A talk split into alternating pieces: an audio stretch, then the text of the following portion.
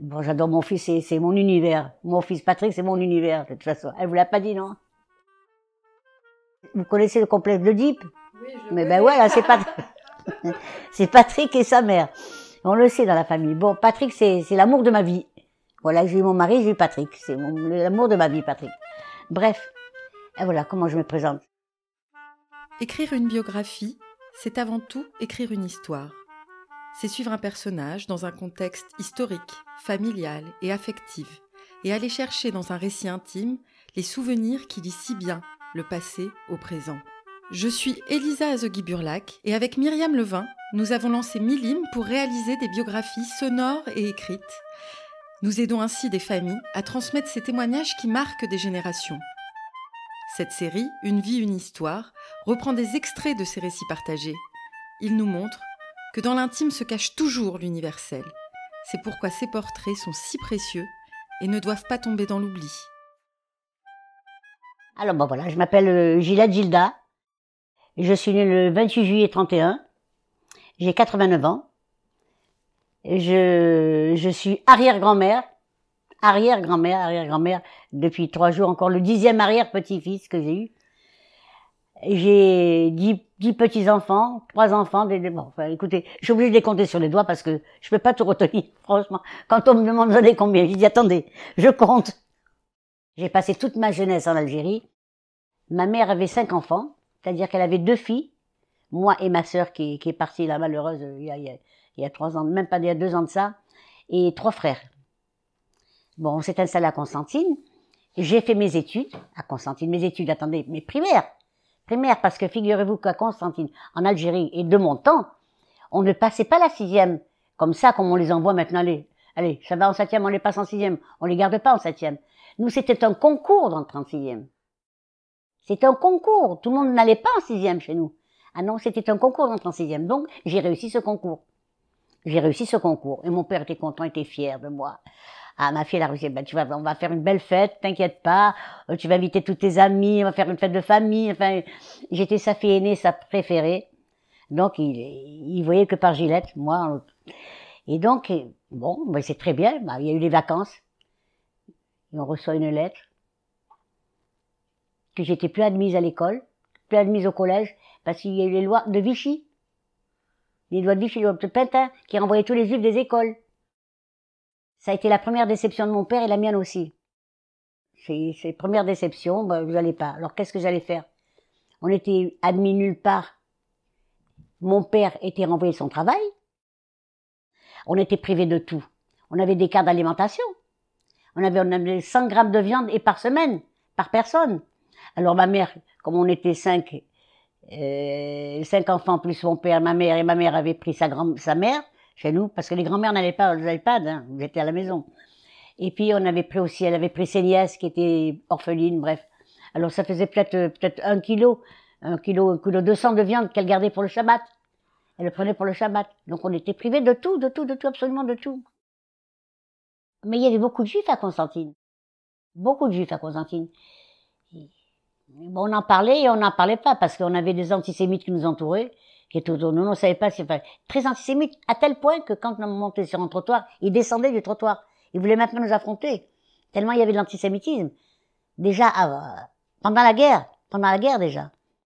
Quand on habitait à Saint-Jean, c'est-à-dire le quartier résidentiel de Constantine, j'avais une très belle terrasse. Moi, j'avais un appartement magnifique, pensez, dans le quartier résidentiel. Quand je me mettais au balcon, la dame qui était à côté, elle rentrait. Elle supportait pas de me voir à côté d'elle. C'est vous dire à quel point. Après, euh, bon, ben, quand ils ont rouvert les, les écoles en 40, en 44 ou en 45, j'étais trop vieille pour aller en sixième. J'ai fait un peu de secrétariat à Pigier, l'école Pigier, en Algérie, c'était très, très connu. Puis après, finalement, j'ai pas tellement apprécié, ma mère m'a mis à la coupe, au stylisme. Donc j'ai eu, un diplôme de, de coupe et de couture.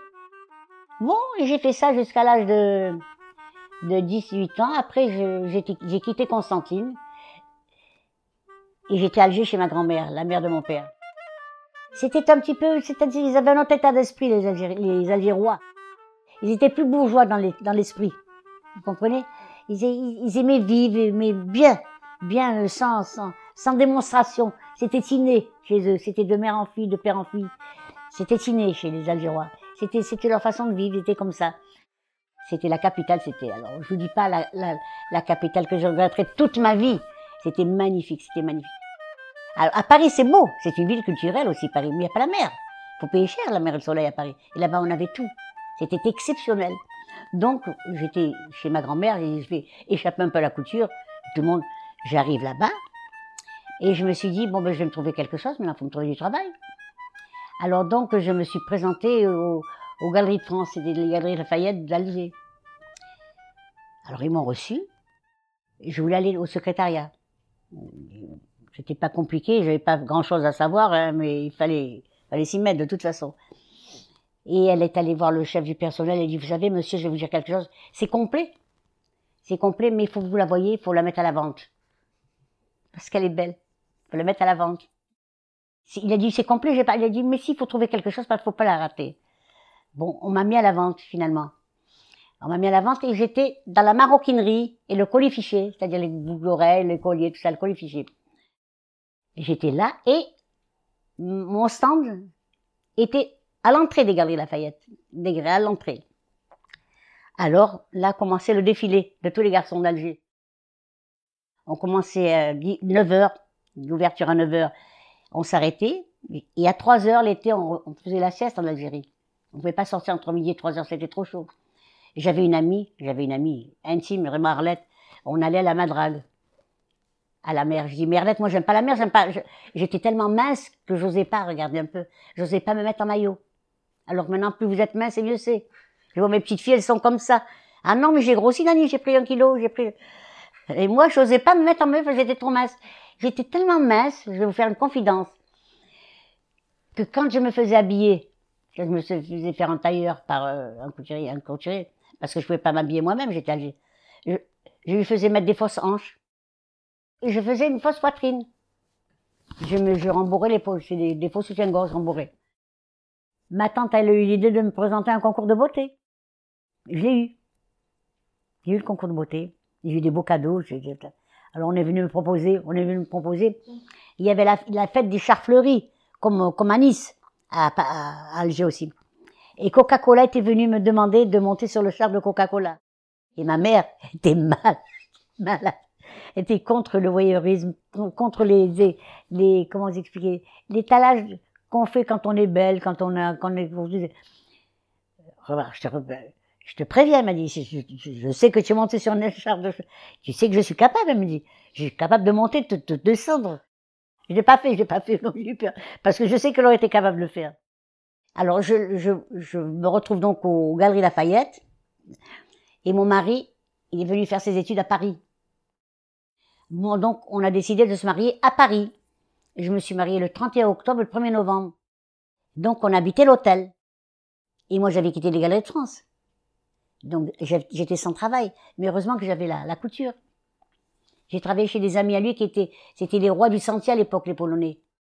Et mon mari faisait ses, ses, ses, petits pas chez Ericsson. On lui avait donné un poste plus important.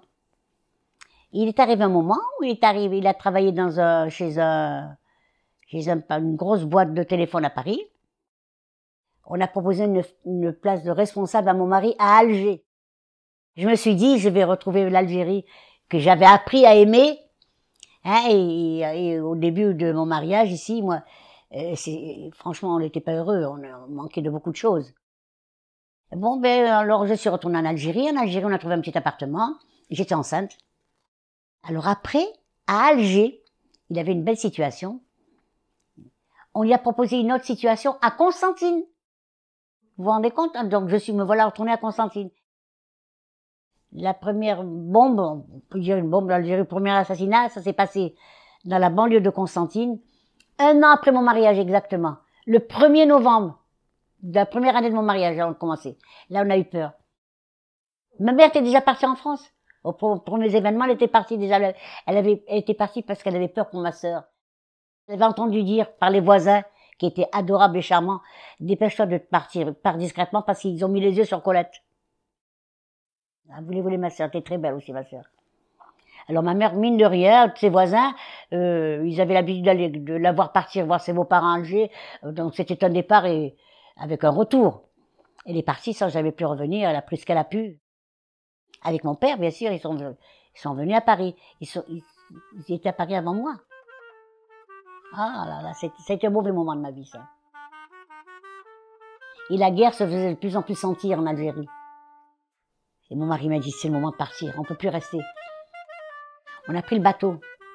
On a pris le bateau à Oran, qui nous emmenait à Alger. On pouvait rien prendre avec nous. Imaginez, on avait nos valises de, de linge. C'est tout. Et mes deux petits, mes deux enfants. J'étais Patrick. Et j'étais enceinte de Patricia. J'étais à Alger. Et Alger, à mon mari, on lui a proposé une, une superbe place à Constantine. C'est là où il a été vraiment. À Constantine, il a eu des attentats. On a eu des attentats après. Et de Constantine, on a pris les bagages de nouveau. On avait des économies avec nous. Et on est rentré en France. Alors on a été logé par ma, famille au départ, puisqu'on n'avait rien, on avait des économies. Et mon mari pensait qu'avec ses économies, il allait faire, il allait faire grand chose en France. Et bien, il se trompait lourdement. Je ne suis pas retournée, je regrette. Je regrette sans regretter, parce que j'ai peur d'être déçue. Je veux garder en image l'Algérie, en souvenir l'Algérie que j'ai connue. L'Algérie heureuse, où je, quand je compare ce que j'ai su appris en France, ce que j'ai subi en France, je me dis qu'en Algérie, vraiment, on avait la vie douce. Je suis pas mécontente, je suis très contente de ma famille, tout le monde m'a soutenue, tout le monde est très gentil avec moi. Je suis, je suis heureuse avec mes enfants et mes petits-enfants, honnêtement. Comme disait Américain, on fait, on forme une famille. C'est tout je les entendais dire, on forme une famille, c'est tout ce que, dans tous les feuilletons, ils disent ça. On fait une famille. Bon, chez nous, c'est normal, c'est naturel. J'ai une très belle vie, une vie, une vie, honnêtement, sans, sans fausse modestie, je vous dire, j'ai une vie que tout le monde m'enviait. Alors je me contente de regrets. Je vous fais une confidence que je que je fais à tout le monde. Je ne sais même pas comment j'ai fait pour arriver à 89 ans. C'est vite passé. C'est très très vite passé. Comment vraiment j'ai 89 ans? C'est vite passé. Je ne suis pas rendu compte. Vous comprenez? J'ai pas eu le temps de m'ennuyer.